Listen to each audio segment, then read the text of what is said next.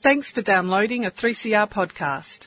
3CR is an independent community radio station based in Melbourne, Australia. We need your financial support to keep going. Go to www.3cr.org.au for more information and to donate online. Now stay tuned for your 3CR podcast. Good morning and a cool welcome, I suppose. It's 8 degrees outside, but it's spring, so let's hope the weather warms up a little bit today, given the last two days of rain. This is Lalita Chelliah here, your host through till 9 o'clock. We have some interesting um, interviews on this morning, um, so we shall just start with Dick, and then we will go on to Michael Leach, who I'll explain all about later. Um, and we have a special guest from Jay Tilak was visiting last week who I interviewed. But what a week we've had. Um, the One Nation senators making their maiden speeches.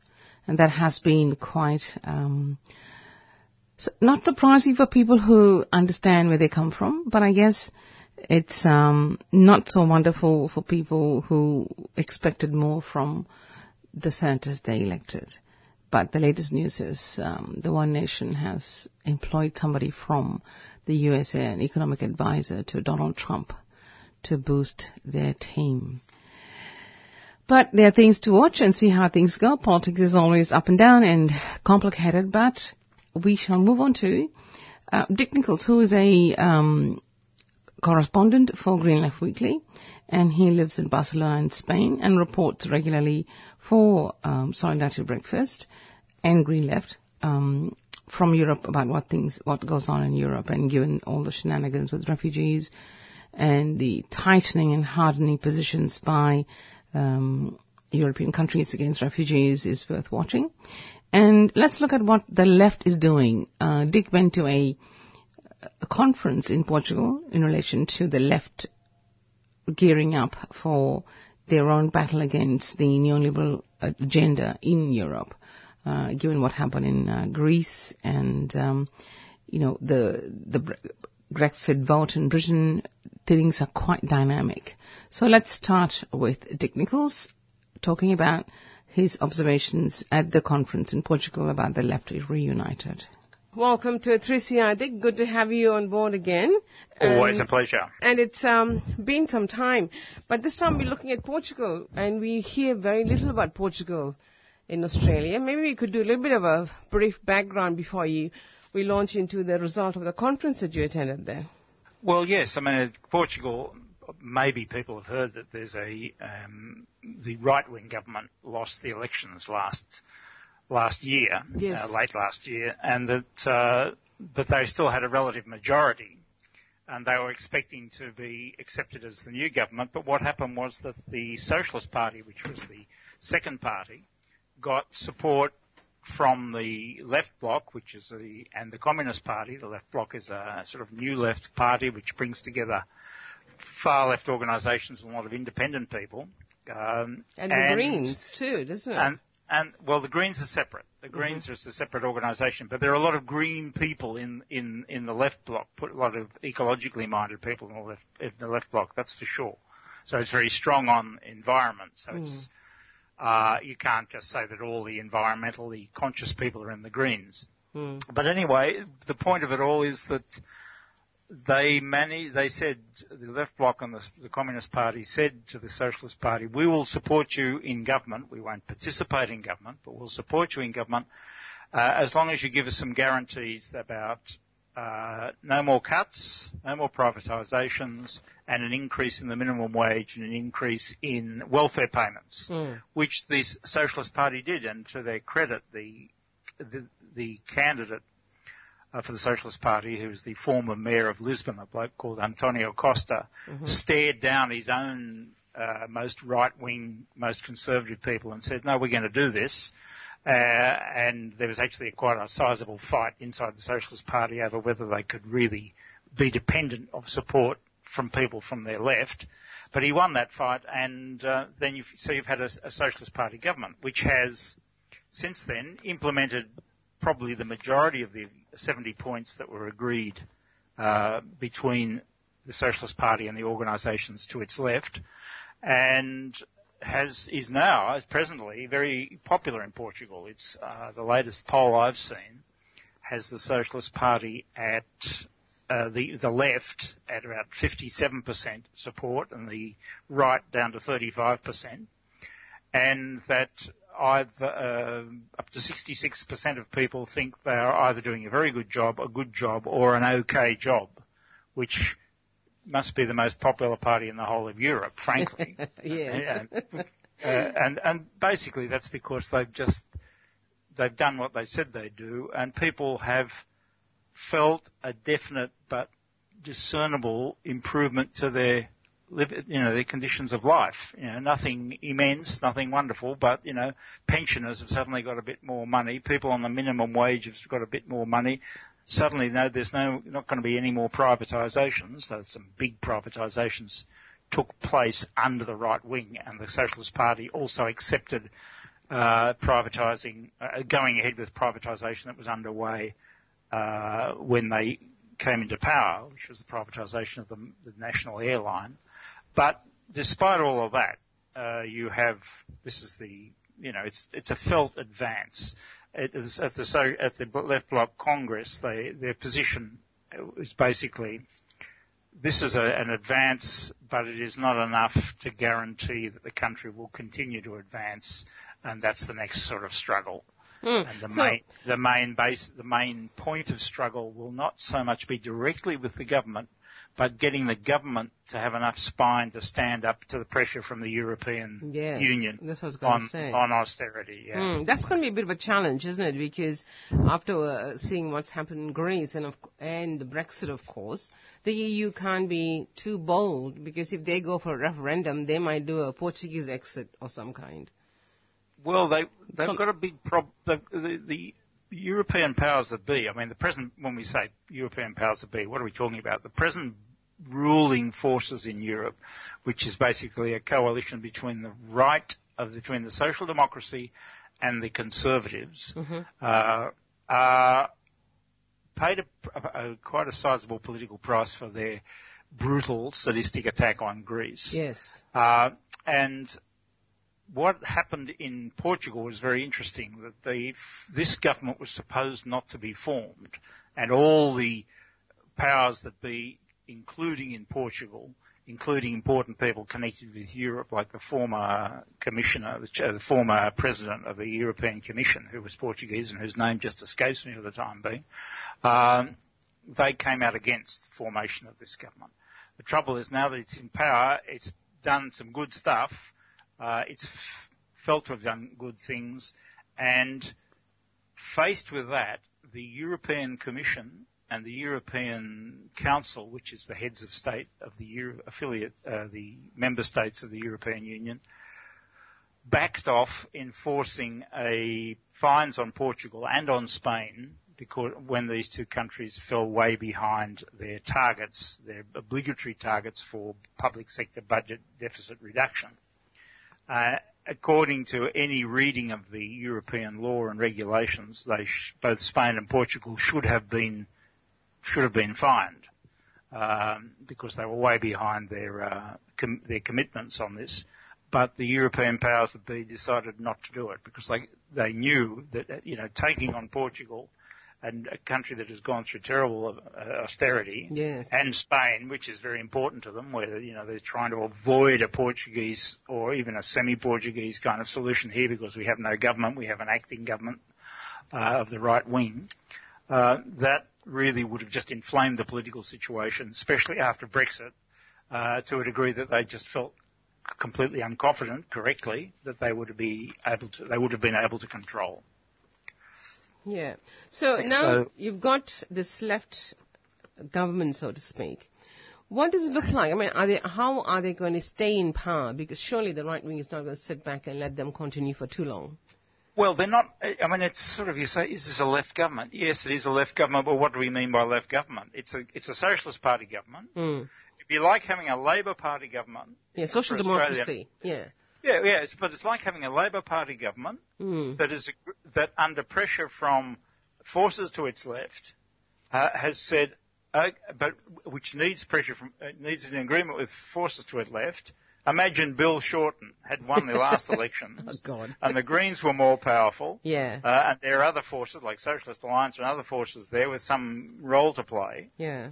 And they said, okay, Bill, we'll sh- su- support you, but you're going to have to agree to some things. You're going to have to agree that there's, you know, you know, there's going to be a decent minimum wage. You're going to have to agree that there's going to be no more privatisations. You're going to have to agree on all these points. And that's, then you would get a government which would be actually quite popular because it did some decent stuff from the hmm. point of view of a mass, mass of ordinary people. Hmm. But it would also be a government that will be in a very difficult situation because its capacity to actually carry out what it's supposed to carry out from the point of view of big capital would be reduced. And that's the situation that the Portuguese government's in, the Socialist Party government's in. Uh, and it's also got uh, you've got the added dimension, of course, that is which is that everything comes from Brussels. You know, all the pressure comes from internally, but m- the most important pressure comes from uh, the European powers that be. So we will now see. It'll be very interesting because one of the reasons I think, and I think a lot of people think this, and I've seen comments to this effect, uh, that they backed off was that the left bloc said uh, Portugal has never had a referendum on whether it wants to be part of the European Union. Portugal's never had a referendum on whether it wants to be part of the fiscal compact, which is the legislation and regulation that sets the targets for, uh, you know, the size of the deficit you, you can have, and which determines these these these punishments, which they have not im- implemented in this case. Uh, why doesn't Portugal have a referendum on this? Uh, and we will, you know, there's and there's nothing Brexit. There's nothing wrong with people deciding. There's nothing wrong with a referendum.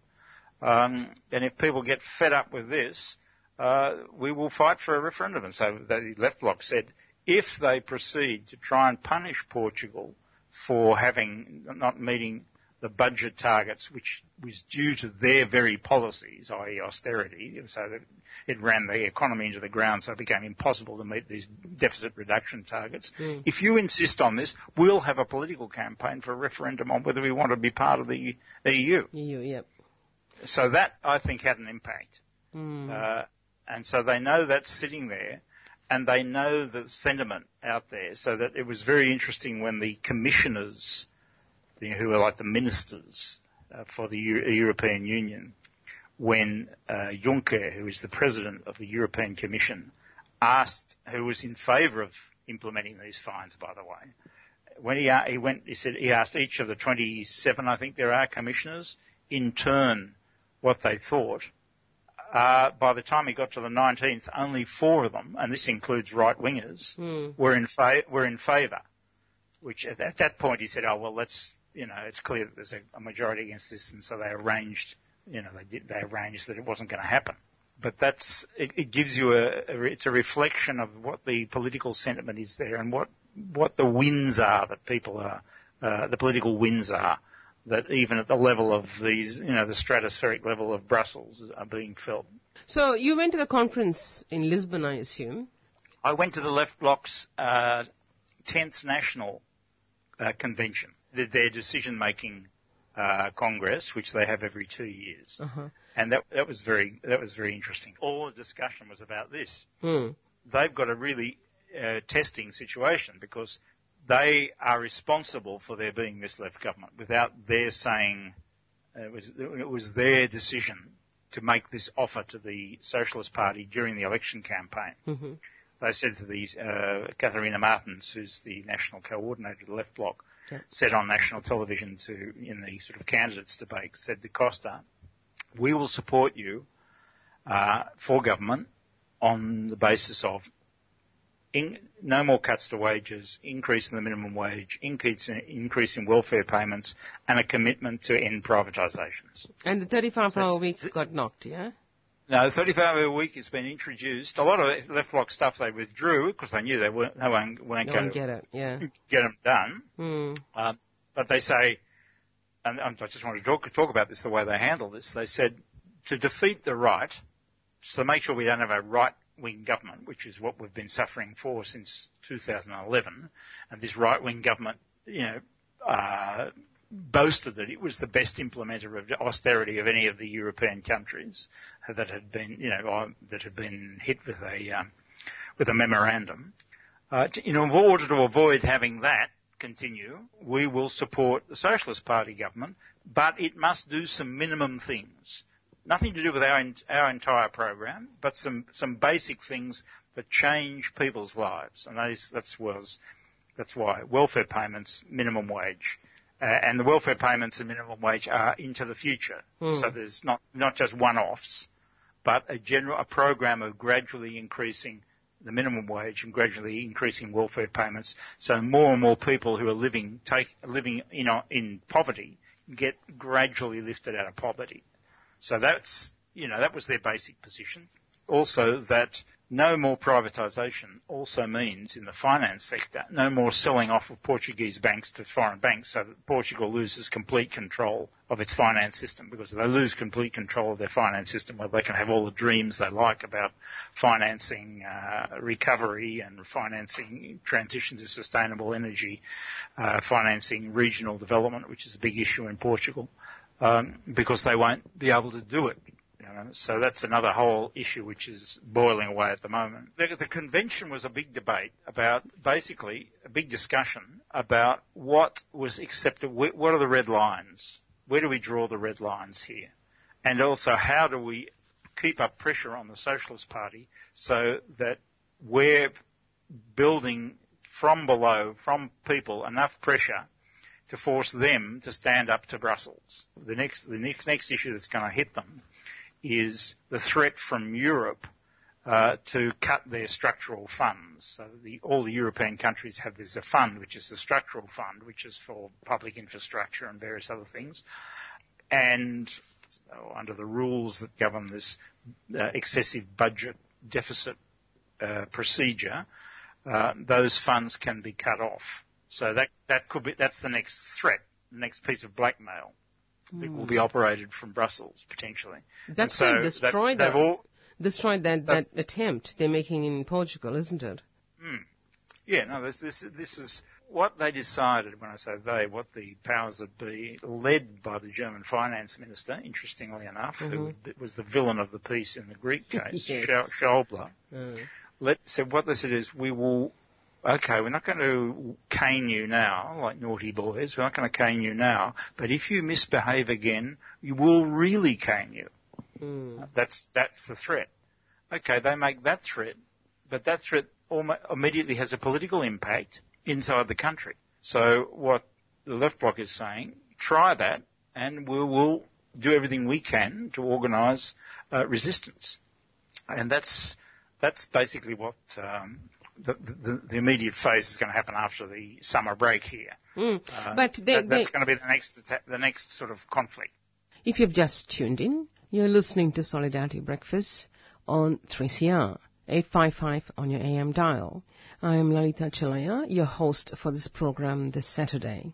This interview is with Dick Nichols, who is a correspondent for the Green Left Weekly newspaper. He lives in Barcelona in Spain. We shall continue with the interview. The approach taken by the uh, conference that you attended had uh, three strategic pieces to it. One's control of the finance sector. Yep. Two, to invest in decarbonizing the economy in, in food sovereignty and regional yep. territorial cohesion to create jobs and so on. And the third one was reviving workers' rights and fighting casualization. That comes slap bang against the uh, German finance minister's uh, approach, I'd say. Well, it's not just, yeah, it goes against the whole European Commission, European Union view of what the problem is in southern Europe, which yep. is you've got excessive labour rights, you've got rigid labour markets, etc., etc. So we want more casualisation, we want it easier to sack people.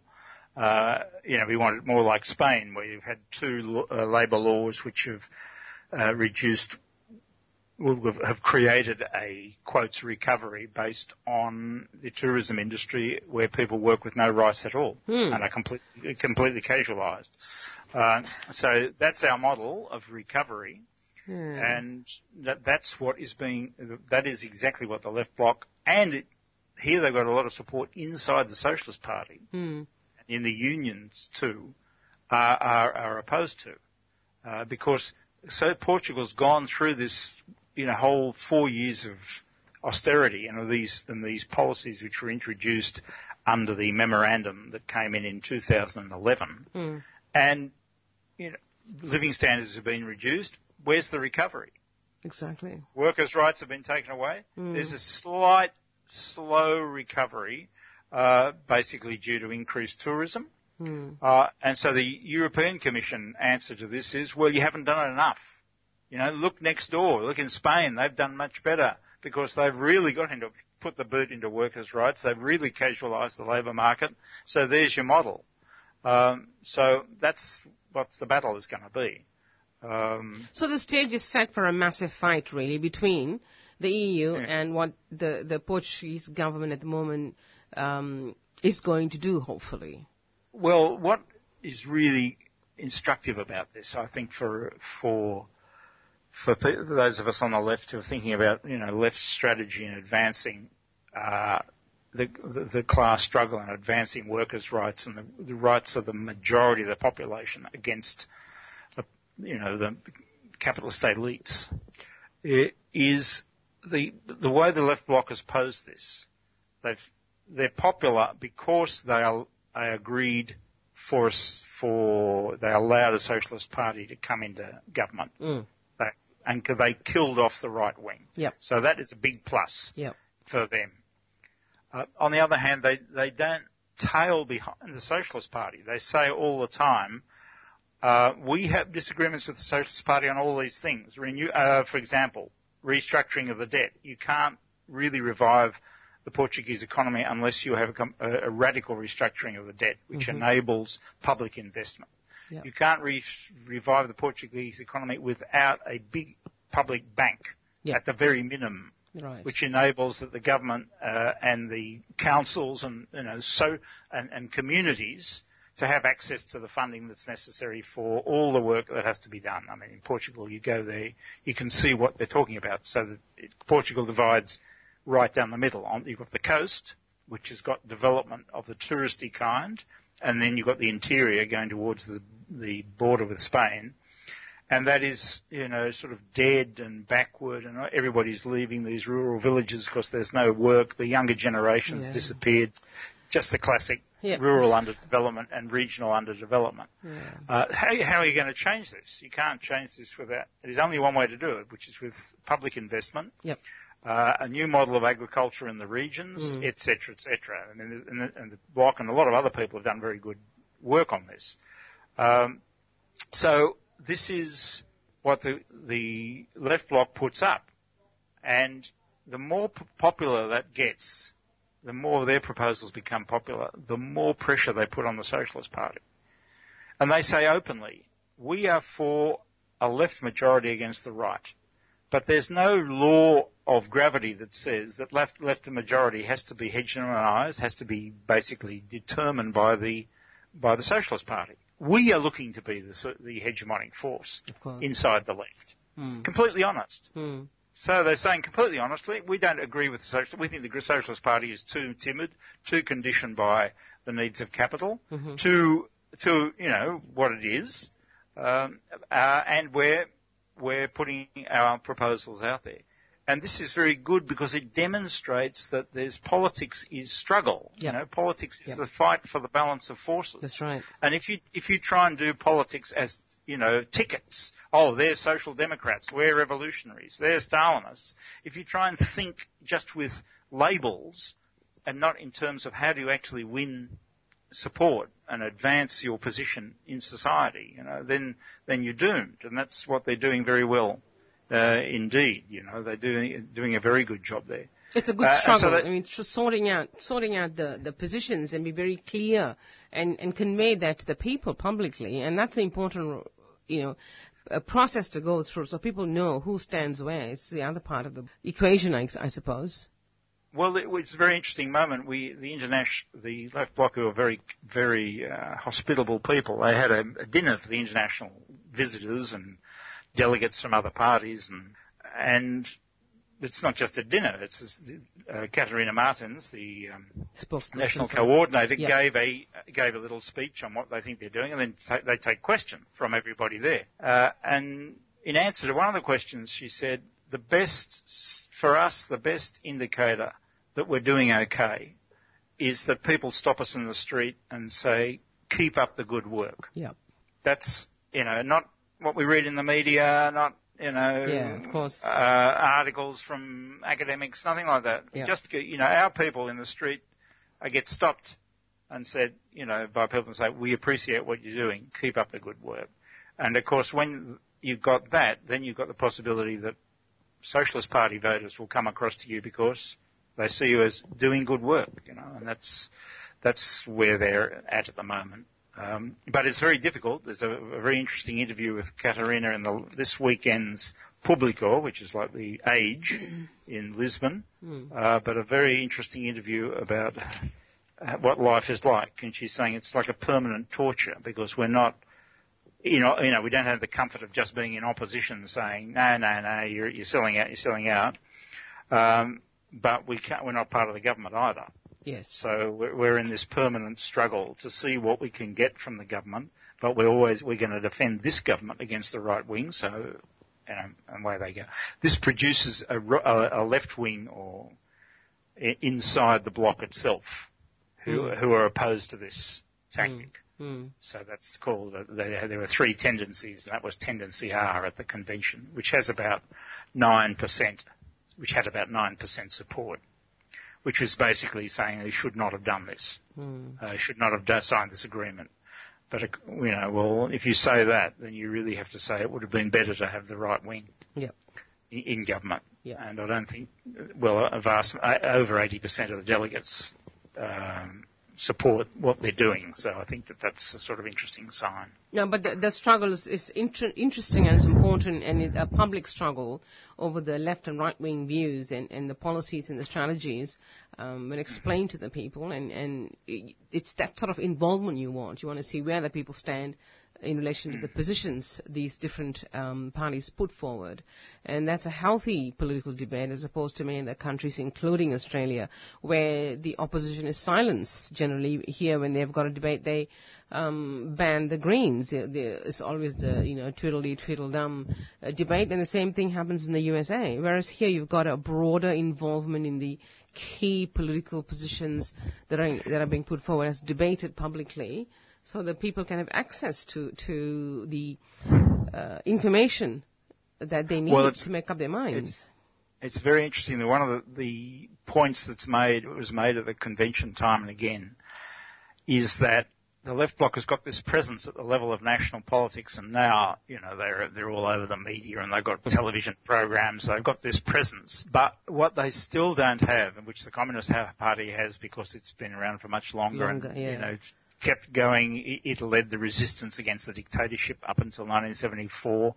Uh, it is structure on the ground, support on the ground, even though they've improved, they've got more branches than before, uh, especially in the regions. And so you see that if you look at the election results from the left bloc, uh, they get, you know, they've got decent results in the past in the European elections and in general elections, general Portuguese elections. But their results in municipal and regional elections are generally quite poor. And that's a reflection of, you know, everybody was talking about this, that the big job now is to use the gains of the past six months really, the gains of, since the election, the Portuguese elections, uh, in order to build themselves uh, in out in there in the you know in the regions and at the level of the towns. Um, they're beginning to do that. I mean, they've had really interesting successes on Madeira, which is this holiday island and tax haven, Mm-hmm. uh, where they have two members in the regional parliament. These are basically local activists who stood up and said, we're stick, sick and tired of people telling us the only way you can ha- get jobs in Madeira is by joining tax evasion industry or the tourism industry. You know, there's got to be more to life than this for our for our for our island. Mm. And now they in the next regional election they're going to be in the Azores, which is you know the other set of islands, uh, which are Portuguese, and they're going to run a big campaign there. So it'll be interesting to see how they go there. that this has got to be done, especially in the in, inner, the hinterland of Portugal, that is to say, towards the border with, with Spain. Spain, yeah. Well, it Yeah. looks like the stage is set for a very interesting journey in the next few um, months or even a couple of years. Given this debate's raging now, people are going to have to make up their mind for the next elections through this process of debate, which is much healthier than before. I think it's very good for the whole left in Europe and I and Portugal. It's it's sort of just, you know, because Portugal tends to be forgotten. Yep. You know, oh, yeah, It does, yeah. it does. Actually, Corner the left, the left in Portugal, the left bloc in particular, is more mature and Mm. has had more experiences and has thought more deeply about its own experiences and its own crises, the left bloc included, uh, than a lot of other uh, left organisations. So one of the things that they've come through this, this all these complicated questions about broad party versus a party that's got a you know good program but you know is not going to necessarily win popular support. Um, how you structure, how you build a broad party in such a way that it's you know, you're not just building an electoral machine, but Mm. you're building something that's got solidity, uh, that's got real commitment from its members, that's got people wanted, uh, are prepared to sacrifice for. Uh, yeah, all the, all the tricky problems of what concessions should you make to the Socialist Party and for to stay in government? Where do you draw the red lines? All these things, which is are very very tricky Yep. and can will never be decided beforehand or on the basis of principles. Mm. Uh, the left bloc is in a, is sort of leading the way on this stuff. Yeah. The other thing I'd say is that they have all the experience that goes a sort of continuity of experience that goes way back to the fight against the dictatorship. Uh, it's like, and they've they've done one thing which is very important for the left is they've had a generational transition. Their leadership today is between the ages of 40, just over 40, uh, their central leadership, and 28, 29. And the Mm. old leadership, they're doing useful work in the background in think tanks and, you know, supplying stuff, but they're not, they're not making the decisions now. Mm. And, and, you know, they're having their say, obviously, like any member. Yeah. But that's a very important thing. that Yes. They've been able to do that. And, and they have a, the, a, the most feminine leadership of any left party in Europe. And I don't think it's a, it's a complete coincidence that that's one of the reasons they're doing so well. Because they, they introduce a, a, a much, a very different style of, you know, much more collaborative, you know, a much more conversational way of doing politics, much less big speeches from the front of the room sort of stuff. Okay, Very thanks. Yeah, the process is really worth watching, isn't it? Yeah, no, no, it's, it's, there's a lot to learn from it, and uh, I'll try and keep people in Australia up to speed with this, Yeah. because there's a lot of material that we, you know is very, very instructive. Yep, a lot to learn. Okay, thanks, Dick. Thank you very much, Lali. All and the best. You have a good day. Bye. Now, um, our next in- interview is with um, Michael Leach, who is the chair of the Department of Education and Social Sciences, the Faculty of Arts and Design at the Swinburne University. Now, he's going to talk to us about um, East Timor. Um, I guess some people would be familiar with the fact that East Timor and Australia are in dispute at the Permanent Court of Arbitration, PCA in short, at The Hague.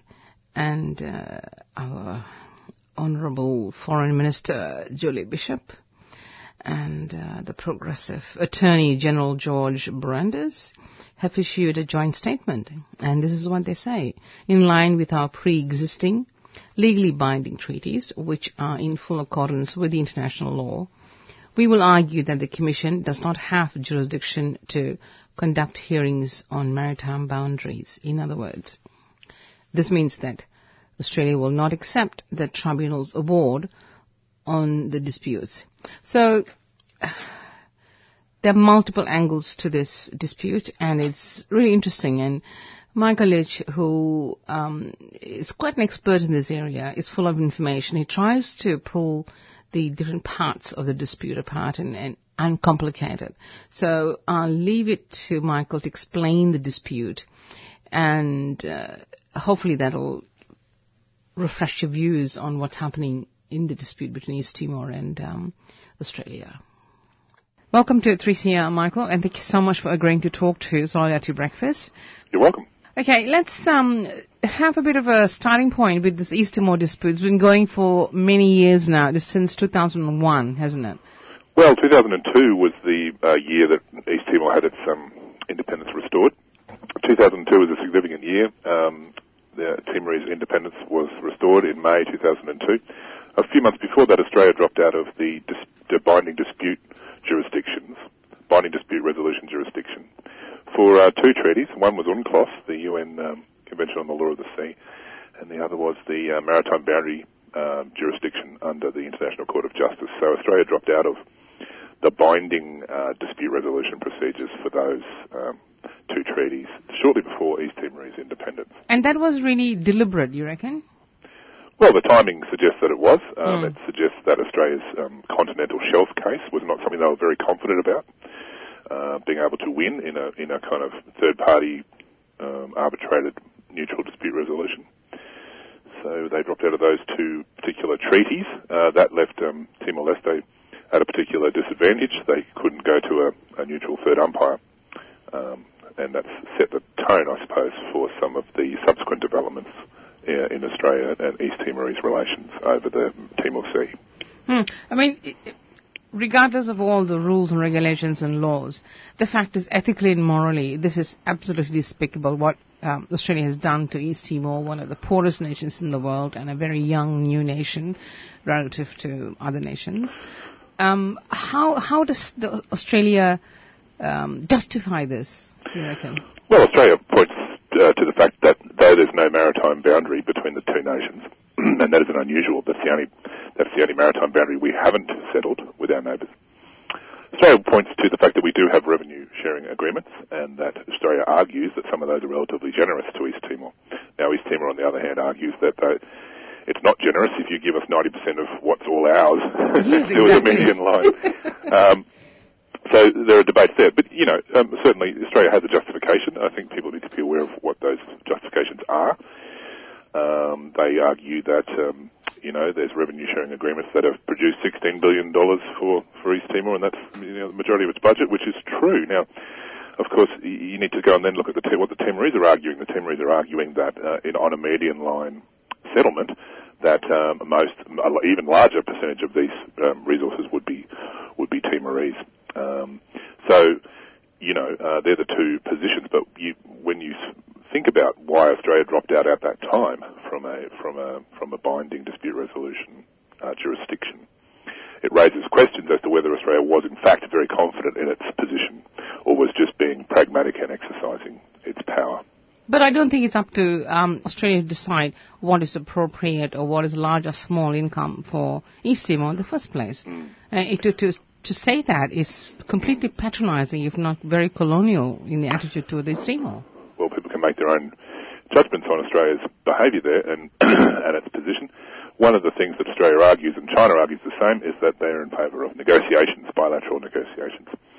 Uh, and it's true that bilateral negotiations are, you know, um, a common method for solving disputes like this. But, but the other thing about bilateral negotiations that's really important to understand is that it puts a lot of power in the hands of the more powerful nation. And that's why China uses that sort of line in South China Sea, and it's presumably why Australia uses uh, that approach here in the Timor Sea. And it's really important for your listeners to understand, I think, that Australia has a median line boundary with every other nation that we border uh, including New Zealand, which we settled in 2004. There is no maritime boundary at all with East Timor. That's what you need to understand. Australia has maritime boundaries settled with all its neighbours, mm. except for East Timor. And that's why it's called the Timor Gap. Instead of a maritime boundary, there's a series of revenue sharing agreements. But Xanana Gusmao, the former president of East Timor, who's representing East Timor at The Hague at the moment, um, says that the agreement signed in uh, 2001-2 was done so under duress. Uh, how far do you think they will go with that sort of argument? Well, I think you might be referring to the CMATS Treaty, um, which is a little bit later, um, 2006, and he's referring to the allegations that um, the Australian uh, Secret Service Agency, ASIS, was spying on the Timorese negotiating team. Uh, those allegations come from a well-placed source, the, former ASIS operative. so um, he might That's be 2012, isn't it? When Canberra was spying, and there was a scandal about it. Well, the, the, the actual spying took place in 2004. The Oh, treaty right. was- Okay. The, the alleged spying. The treaty was signed in, signed in 2006, but Timor didn't become aware of it till some time later, and that's what became a, an issue then. So the um, argument by Gusmao is not going to matter too much. Well, um, separate to this conciliation that's going on right now, um, Timor-Leste is challenging the CMATS treaty in the um, in the Permanent Court of Arbitration in The Hague. That's a separate matter, and they're arguing that the CMATS treaty is void for want of good faith because Australia spied on the negotiating team for commercial advantage. And they're arguing that under the um, Vienna Treaty, which is the treaty that governs all treaties, that shows a lack of good faith and makes that treaty void. so that that, that that decision hasn't been uh, that, that that that that process hasn't come to an end yet. We don't know the outcome of that process, but certainly Timor is objecting to that treaty. Mm, just to clarify things a bit, uh, I got confused there when you said I have jumped to the CMATS um, treaty. What were the, uh, if you could just give us a, b- a bit more clarity in the different agreements, that'd be helpful. Yes, well, it might help if we go back to 1972 really quickly. Yep. Um, back then, uh, T- Timor-Leste was, or East Timor, was Portuguese Timor. It was still the colonial era. Australia settled a continental shelf boundary that was very favourable to Australia with Indonesia in the Timor Sea. But of course, uh, part of the Timor Sea is, um, is Portuguese Timor, now called East Timor.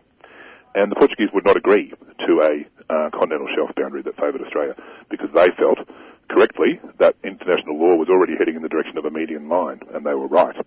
So there never was a boundary between Australia and Portuguese Timor, and there still isn't today with an independent East Timor, and there wasn't one when it was forcibly integrated into Indonesia either. What there was instead was an agreement between Australia and Indonesia to divvy up the resources in there 50-50. Then with the restoration of Timorese independence in 2002, that had to be renegotiated. Uh, it was a bit of a sore point for the East Timorese, as you can well imagine. And uh, at that point, Australia, um, there was a series of treaties, including the Tre- Timor uh, Sea Treaty, the Sunrise um, Unitisation Agreement, and then later CMATS. And there's three interrelated treaties that basically govern revenues in that area. Um, the upshot of it was that um, uh, um, Timor-Leste gets 90%, uh, and Australia gets 10% of this particular area called the Joint Petroleum Development Area. But on a median line settlement, that would be 100% Timor's territory. Slightly more complicated is a field called the Greater Sunrise Field, where um, it's um, arguably, depending on where the lateral boundary is, um, there's an argument over how much of that is actually East Timor's. That's not necessarily to do with whether there's a median line or not, but the Timorese certainly, their position is that they would be getting a larger percentage of that on fair boundaries uh, than they get today. So, three treaties, um, all kind of interlinked. The one that the Timorese really uh, object to is the CMATS Treaty, which puts off maritime boundary settlement for 50 years. Um, now they agreed to that back in 2004 to 6 when they were quite weak. They didn't have a budget. Their, their entire budget was aid money, and they needed to get some revenue flowing. And they later uh, found, well, they allege, based on the testimony of a former ASIS agent, that they were spied upon in that process as well. Hmm.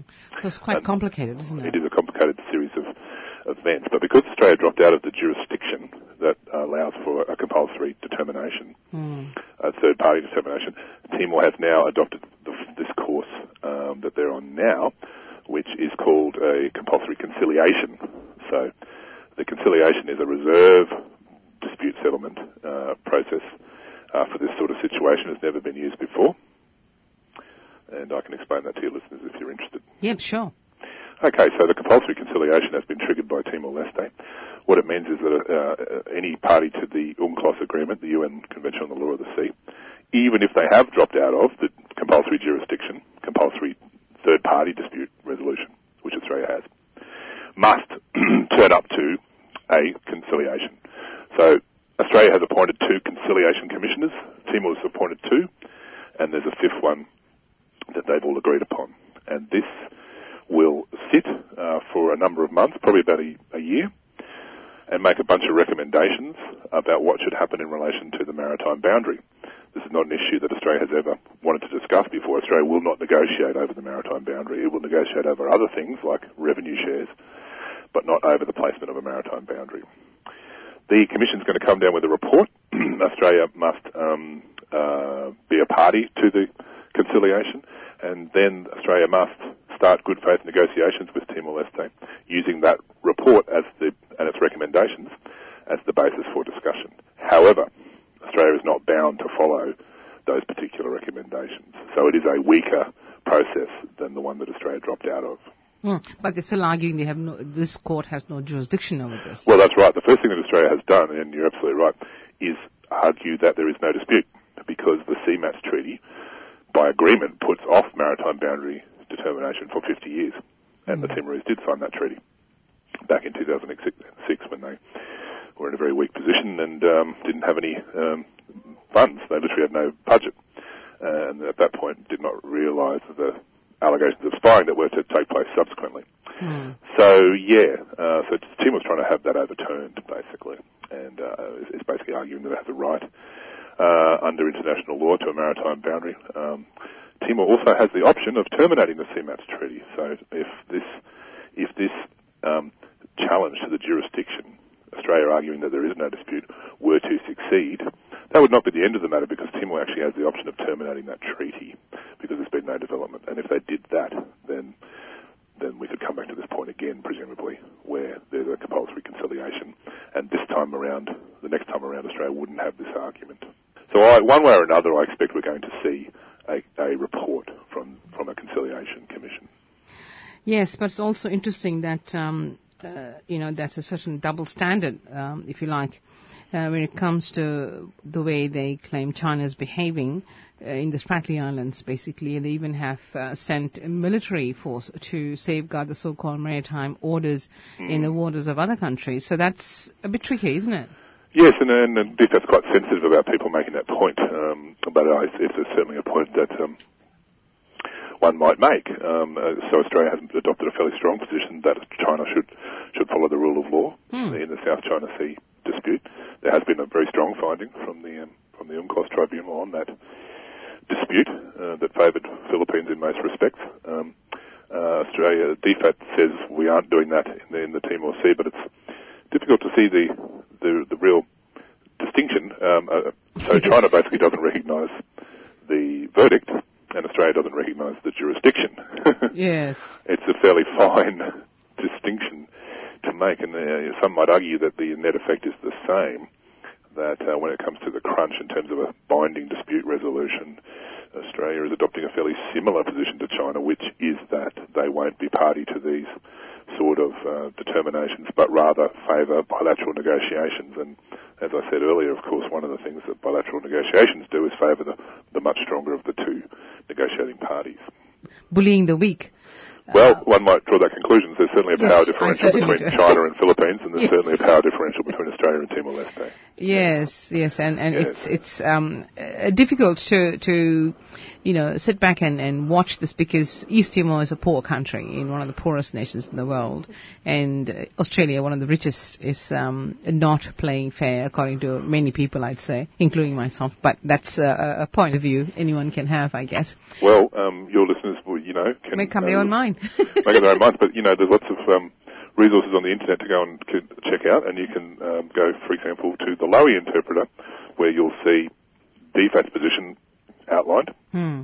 and uh, responses to that position, including some that I wrote, um, where you can see kind of debate going on uh, over the over the um, two uh, positions, and uh, it came up shortly after the South China Sea determination. Um, but there's heaps of things on the internet that people can read. Um, yeah. But it's nice to have a bit of a chat about it too. Oh, of course, you know, because it's a complicated thing, as as you um, as your listeners have probably gathered by by now. There's a complicated history to it, but the bottom line is this: there is no maritime boundary between Australia and Timor-Leste. That is the only gap in our, all our maritime boundaries, and with the exception of the 1972 boundary with Indonesia in the Timor Sea, which is a continental shelf that favours Australia. Every other border we have is median line. Every other one, Yeah, begs which is the vast majority. yes, And that's what. Timor wants. Yes. There's even a median line boundary with Indonesia in the Arafura Sea. It's just the Gosh. Timor Sea Yeah. where there was a continental shelf argument and and basically Indonesia got taken to the cleaners in 1972 and they know it. Um, and so, um, yeah, and Australia tried to replicate that with Portuguese Timor, f- failed to do so because the Portuguese wouldn't buy it. Hmm. boundary there, and that's why there are instead revenue sharing agreements, and that's where we are today. Uh, Timor is trying to get a maritime boundary. It's almost a continuation of the decolonization process in the end, isn't it? All the complications it throws up. Well, uh, there is a legacy there. Yes, mm. that's right. Mm. Um, although in this case, you might look back on the, the, the actions of the Portuguese administration just in this respect and, and think, well, they made the right decision yes, not to did. agree to yes, it. You know, um, yeah. Yes, very unlike what's happening in West Papua, but that's another story. Yes, but right. anyway, mm. thank you very much, Michael. That was You're very, very interesting. Welcome. You're very welcome. Thank you. Bye. Bye bye. Yes, we're running a little bit behind um, in relation to Uncle Kevin Healy's contribution, but this is this is an important uh, issue because uh, if you had enjoyed our program and um, the, the, last two interviews you have heard on uh, Solidarity Breakfast, please consider um, donating to um, the program or 3CR, whatever you choose. We uh, we didn't make our target for the fundraiser this this year. We are several thousand dollars short. So I'm putting out this appeal for people who may be able to donate. Anything above two dollars is tax deductible, and the, announce, the announcement that was put on before specifically for that. Um, we will be happy to receive any um, amount of um, donations to keep the station on air, and I'm sure you um, will be happy to have an independent media available to you, uh, given what's happening in the media world. Like in Western Australia, there's going to be more of monopoly of uh, the media. So support 3CR, donate um, as um, much as you can. Um, as, I, as I said, um, two dollars and above is tax deductible. And thank you very much. And um, now let's go on to Kevin Healy. Apologies for the slight delay. Here we go. A weak solidarity Brecky team listener when the unpatriotic, indeed treacherous greed and selfishness of dole bludgers and pensioners was exposed yet again when they rejected little cuts to their exorbitant incomes when those cuts are needed to balance the budget so the government can undertake important reforms like tax cuts for the filthy rich and the great corporations who need the taxes they don't pay cut, meaning they'll be avoiding lower taxes. So, sorry, tax minimising lower taxes, which makes lots of sense. And the government and the filthy rich know those tax cuts will also benefit the myopic dole bludgers and pensioners and the Dolan pension cuts comprise only about 8 or 10% of the cost of the tax cuts, so the government will have to find even more cuts, highlighting even more, patently, alarmingly, how selfish the bludgers are. And thank goodness the Socialist Party is happy to sit down with the caring business class party and work out the cuts required to achieve the all-important tax reform. They're not called the opposition for nothing. Uh, so they must be called it for something, although what that something is, we've got no idea. Even so, crying foul is the government desperate to find those savings by slashing the dole and the pension and programs that threaten the hegemony of fossil profits, that sort of public waste, but intent on honouring an election promise to great liberal thinkers Cory, St. Bernardi and the gang to spend a couple of hundred billion to prevent the blasphemous abuse of Christian marriage between a man and a woman, crying foul that they need the law waived so they can offend and insult. We must have a level playing field, the true blue Aussie Christian lobbying vitriol bemoaned. How can we conduct a balanced and rational debate if we cannot insult and offend these unnatural, subhuman servants of Satan? A strong point by George. George, of course, one of the great liberal thinkers, Christian by commitment and Christian by name. George, Christian son of a man and a woman.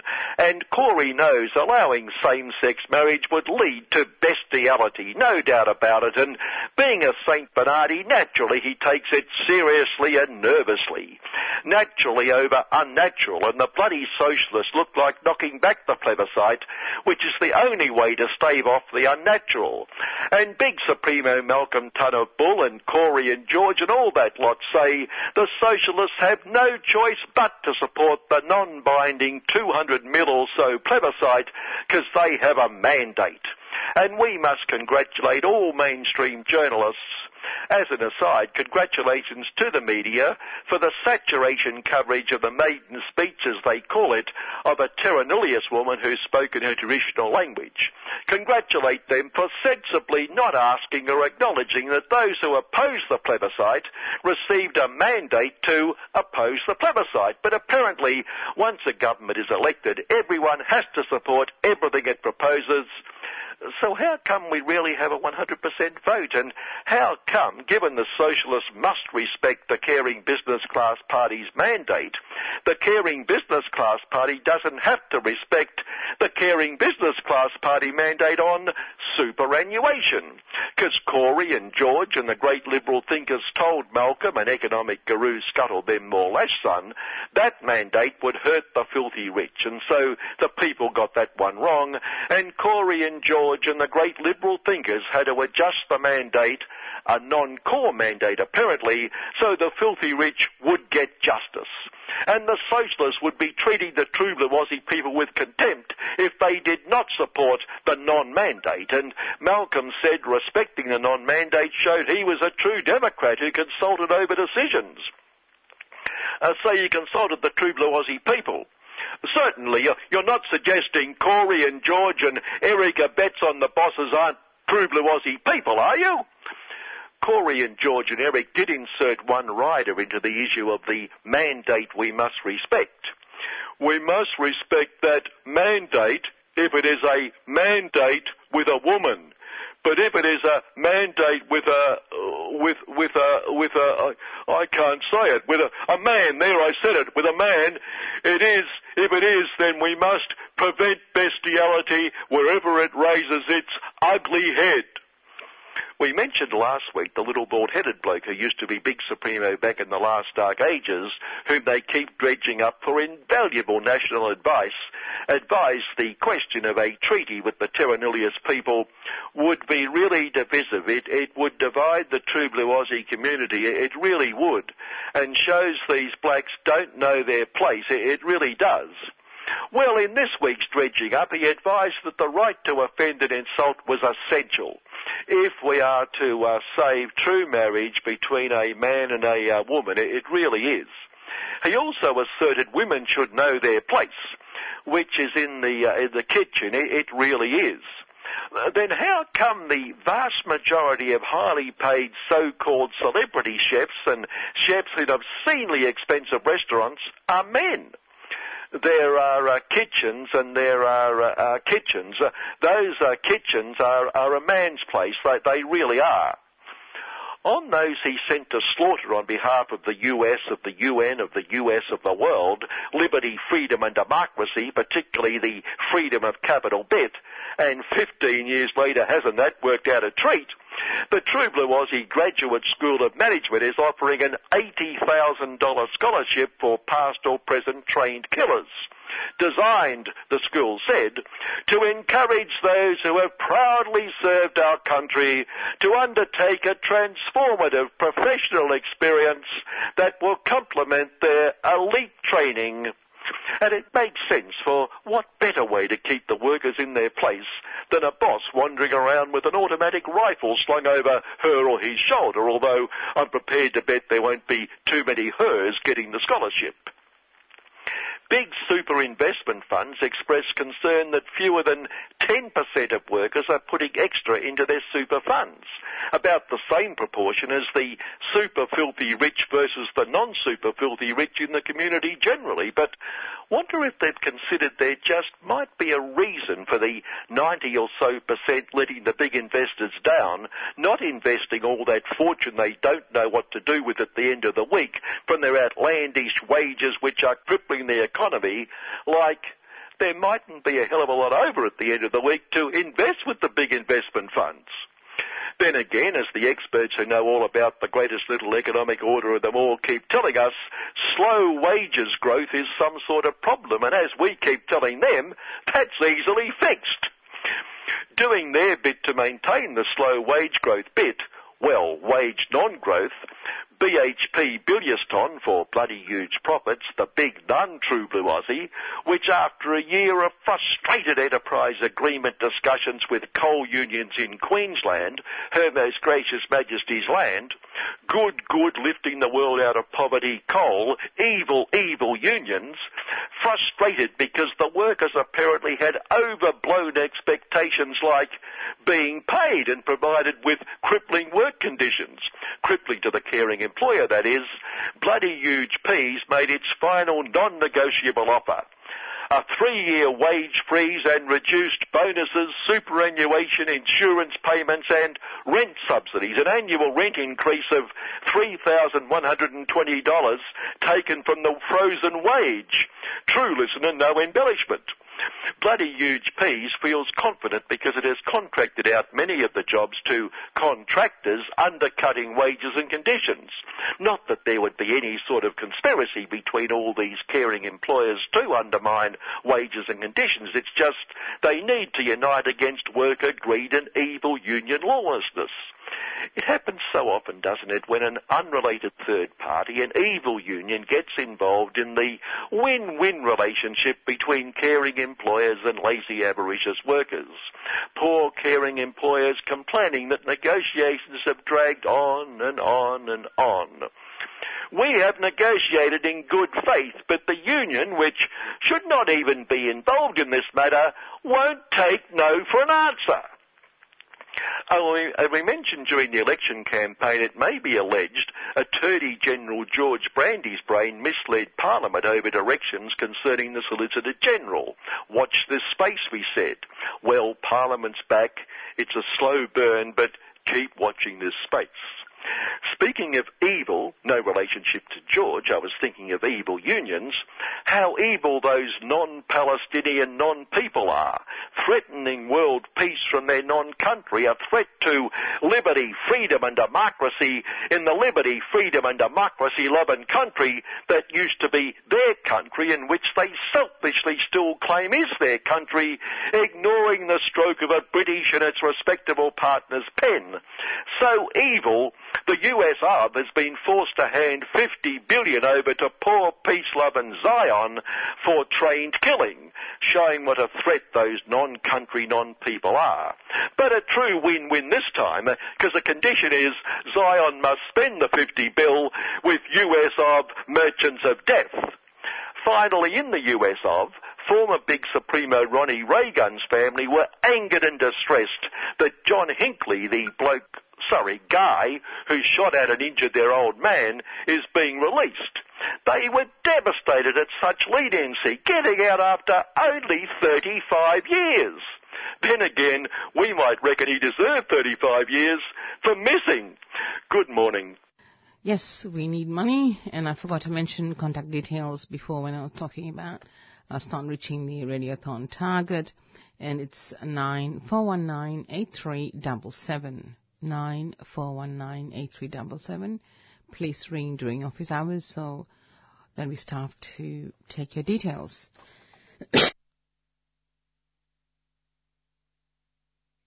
Sorry, just had a coughing fit then. Now, a couple of announcements before we go on to the last interview for the morning. As we know, the brewery workers at CUB still holding strong, still need your support. Um, these are workers who've been sacked, 50, 62 of them, and been offered their job back with 65% less pay. and they're fighting to get their jobs back, and so far well supported, but to keep the battle going, they need as much support as possible. And the same goes for the housing protests at Bendigo Street. Although they've been ordered to find accommodation, that battle still needs support because they are not able to find accommodation as easily as the court has ordered. So that's going to be uh, another uh, development later on for us to watch. Now today there's a rally at Fed Square at 1 p.m uh, called by the Kurdish uh, community. This is in response to the Turkish attack on the uh, Kurd community under the cover of fighting Syria.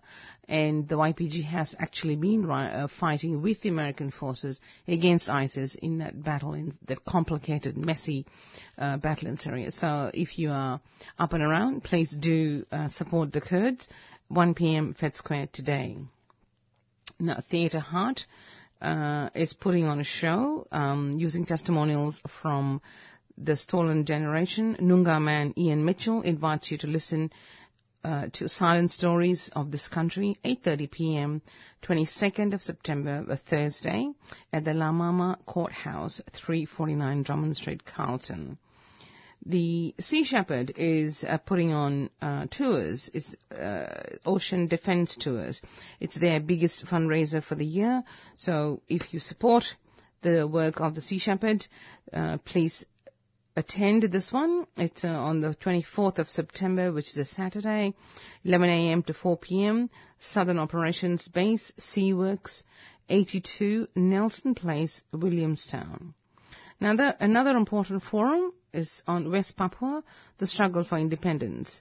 Speakers in, in, uh, include Jeffrey Ikwa, uh, who was a refugee, one of the 42 who came to Australia by boat, and Robert Stringer, a retired Uniting Church pastor, a radical one, a bit of a liberation theologist. And this forum is being held on the 4th of October, which is a Tuesday, at the Resistance Centre, level 5407, Swanston Street. Um, hosted by Socialist Alliance. Now, there are a couple of other announcements I'll come to later. But now we're going to the final interview, which is with Jaya Tilaka, and we'll explain the details in a sec. This is an interview with Jaya Tilaka Bandara, who is a social activist and primarily a singer who's entertained thousands in Sri Lanka. As a Sinhalese, he has been at the forefront of human rights in um, Sri Lanka and has been arrested by the Sri Lankan government for his advocacy of human rights issues. So we shall go into the interview and Ajit will be helping with the translation from Sinhalese to English. Welcome to 3CR Jayatilaka and thank you so much for agreeing to talk to our program about your experiences. Hi, boy. Okay. Jayatilaka, I'm just wondering if you could tell us about your journey um, when did you become political? I know you were arrested in the 70s. Perhaps give us a brief outline and your journey into music. In, in 1970, um, I was a, a student at uh, uh, a school uh, in Anuradhapura, a remote uh, uh, area in Sri Lanka. Uh, I was um, studying for the university entrance exams, and we had dreams uh, of going to universities and finding a job uh, and uh, doing well in life. Uh, but uh, it was like a, a dream that uh, couldn't be sort of realized because of the situation in Sri Lanka. During that period, I started attending classes conducted by the JVP movement, revolutionary movement. Uh, and I learned about uh, social justice, socialism, and uh, uh, those things. And uh, I decided to uh, join that uh, the campaign, the party, and um, I left the school uh, and joined uh, uh, the movement uh, and worked there on full-time basis. And then in 1971, our struggle, I mean, we lost our struggle uh, to uh, overthrow the, uh, the then government and uh, we were arrested and we were prisoned and we were in prison for a few years. Okay. Um, when did his journey into music commence? My mother um, at home uh, used to um, sing to us, and we were um, listening to my uh, uh mother. And uh, then my uh, brother started studying music at school, and he was a sitar player at school and then my father bought bought us a sitar, and then we all, uh, my brothers, uh, we all together uh, studied, I mean, uh, practiced the sitar at home, and gradually um, we became um, sort of uh, good at music, and uh, we were enjoying it at home, and then uh, then when we were in prison in 1971, we were alone, uh, and then we to overcome our loneliness, we started to sing and uh, uh, that's how uh, I started as a, I mean, became a singer, and then we started various other art activities as well, drama, singing, music. In in in prison, were they? uh, political in nature, the singing, the drama, and so on? Is that where he combined politics and uh, music? When, we were in prison, we, we didn't have uh, our own uh, kind of songs. Uh, uh, we were singing uh, uh, the popular songs then.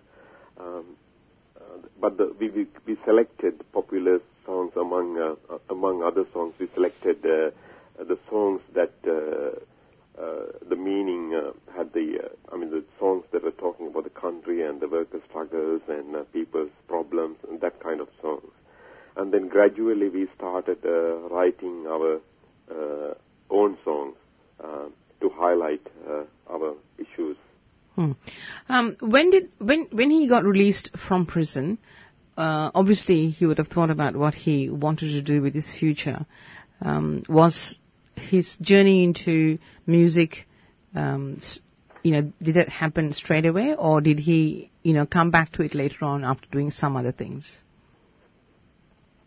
Um, when we were in in the prison, uh, we didn't have any uh, musical instruments. Uh, our musical instruments were the plates that were uh, given to us, the metal plates, aluminium jugs. Uh, those are the things that we used as instruments. But after coming out uh, from the prison, um, we joined uh, the Janata Vimukti Peramuna, the People's Liberation Front, uh, the campaign. And uh, the JVP started a, a, a musical uh, program called Vimukti Vimuktigi.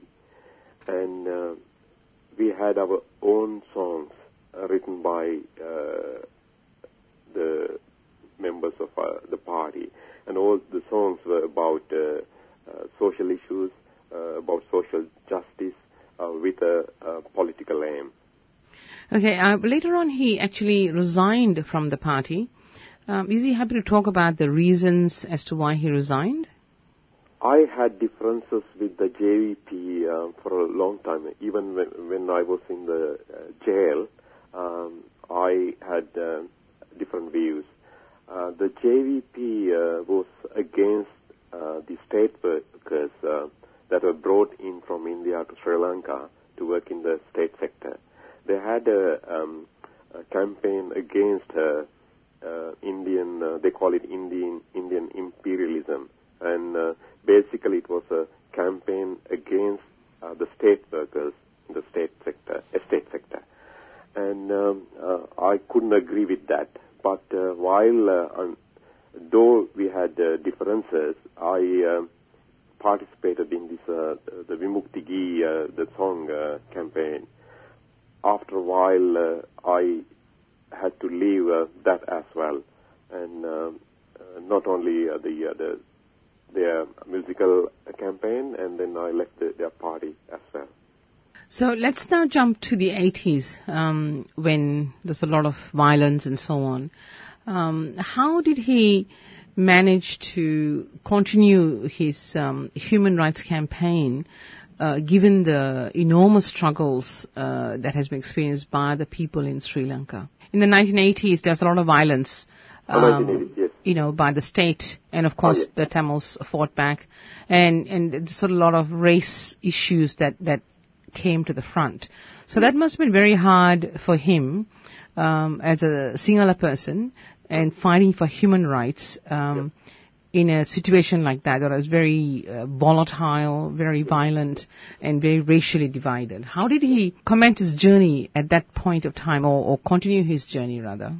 After the riots in 1983 um, by uh, Sinhalese mobs against uh, the Tamils, um, it was uh, very difficult to uh, um, uh, work uh, in the human rights uh, field. But uh, that that was uh, sponsored by the then government. The government, uh, the, which came to power in 1977, uh, started with the racist campaign uh, against the Tamils, and the economic program also put a lot of pressure on people, and uh, they made constitutional constitutional changes to isolate the Tamil community from the, from the the island, and that led to very unstable political situation. But even under those circumstances, we managed to uh, raise our voice. but it was not that um, compared to the situation uh, in last few years in Sri Lanka. Uh, 1970, I mean 1983 period was not that bad. Um, uh, the oppression was there, but still we had some space to uh, work. Mm. And one of the uh, key questions I wanted to ask him is how did he manage to relate to the Sinhala people? Because at that time, the race relations were at, at rock bottom. It was, the racism was uh, at its peak, rather. Um, how did he manage to, uh, um, you know, garner support among the Sinhala people um, while the government was, you know, having enormous propaganda against the Tamils? There was a division was their focus. How did he manage to get support from the Sinhala people? In 1983 or the recent past? Recent past. I I don't consider um, uh, people uh, as racist, uh, Sinhalese people in the south or uh, anywhere else in the country. Uh, in 1983, uh, when mobs, uh, government spons- sponsored mobs were attacking uh, Tamils, a lot of Sinhalese families uh, provided shelter to those ta- uh, uh, Tamil families, and they, they were given protection uh, by various people in all parts of the island. So I don't consider them as racist, but it is the politicians who started to divide people on racist lines and various other religious lines. So it's the politicians who uh, divided the country, and uh, uh, and that led to the, the youth in the north and east to take up arms against the government in Colombo. So the Tamils started their campaign, the um, fight against, uh, I mean, uh, the oppression. Uh, but gradually, that led to some extreme uh, political uh, views and uh, led to it led to escalated war, and the both parties, the nationalist and racist in the south, and the militants in the north, pushed the country toward a towards a uh, uh, very bad uh, situation.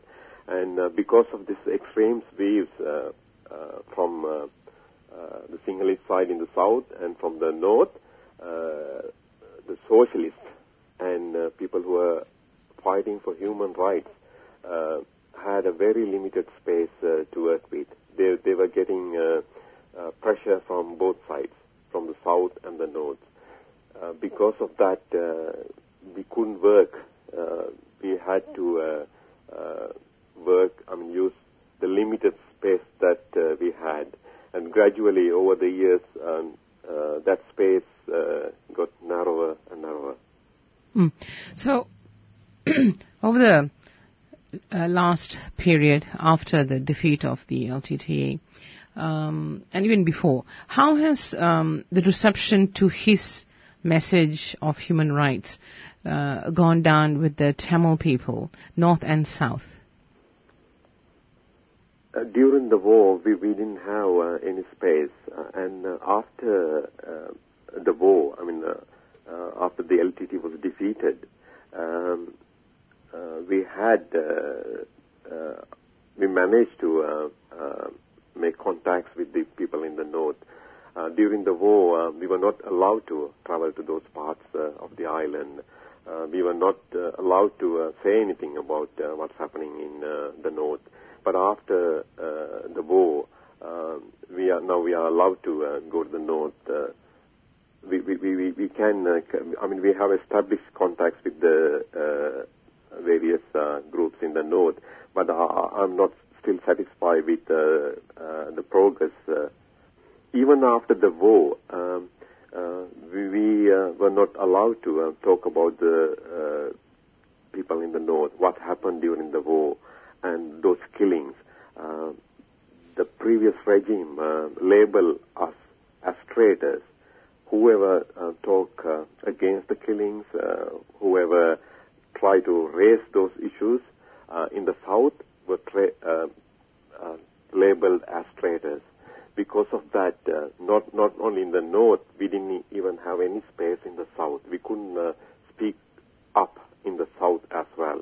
Uh, not only the singers, uh, the journalists, uh, filmmakers, and they all uh, were silenced. Mm. So, um, what is his opinion of the current political situation in Sri Lanka? If um, if the previous regime uh, continued, uh, I don't know where we would have ended up. But in 2015 January, we managed to overthrow the worst regime that we had in Sri Lankan history. Um, the Sinhalese, the Tamils, and Muslims all came together to overthrow the uh, previous regime. But it was from it was um, not a big victory. We managed to win with a small uh, majority, uh, but um, we managed to get rid of the uh, the regime. Uh, I don't have much hopes with the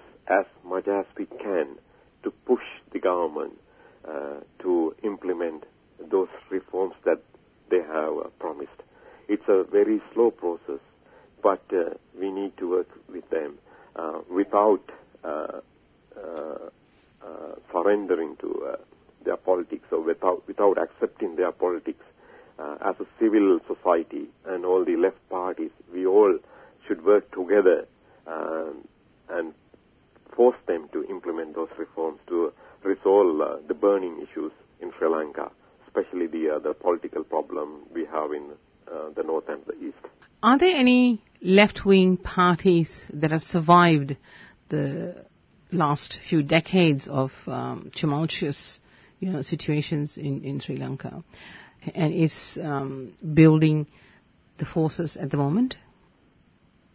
I don't believe that there's a left movement uh, uh, in Sri Lanka, uh, but uh, I hope uh, that we would uh, be able to establish a left movement in Sri Lanka. Uh, but the left movement died long time ago because of uh, coalition politics. Uh, the left parties made alliances with capitalist parties in the past, and that led to the diminution of uh, the left uh, uh, politics in Sri Lanka. And the JVP was the only party who had some mass support. But um, we had hopes on JVP, but the JVP took the, the, nationalist and chauvinist line on the ethnic issue. So they, they lost uh, the opportunity to become a left party in Sri Lanka. Right now, uh, we don't have a, a, left movement as such, but I hope uh, there'll be one in the future. Is there anything else he'd like to add um, as we've come to the end of the interview? Um, something else he wants to say about um, his music, maybe, and his, and his human rights campaign over the last few decades? Um, we are political activists.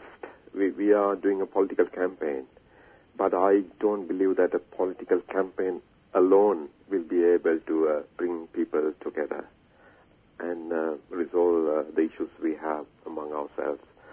I think, I strongly believe that literature, art, uh, songs, and um, we, we, we need to uh, use the literature as a part of our struggle to educate our people and to bring uh, uh, people together. it's very difficult but uh, we shouldn't give up. One last question. I, I kept this to the last because I wasn't sure he, if he wants to answer it.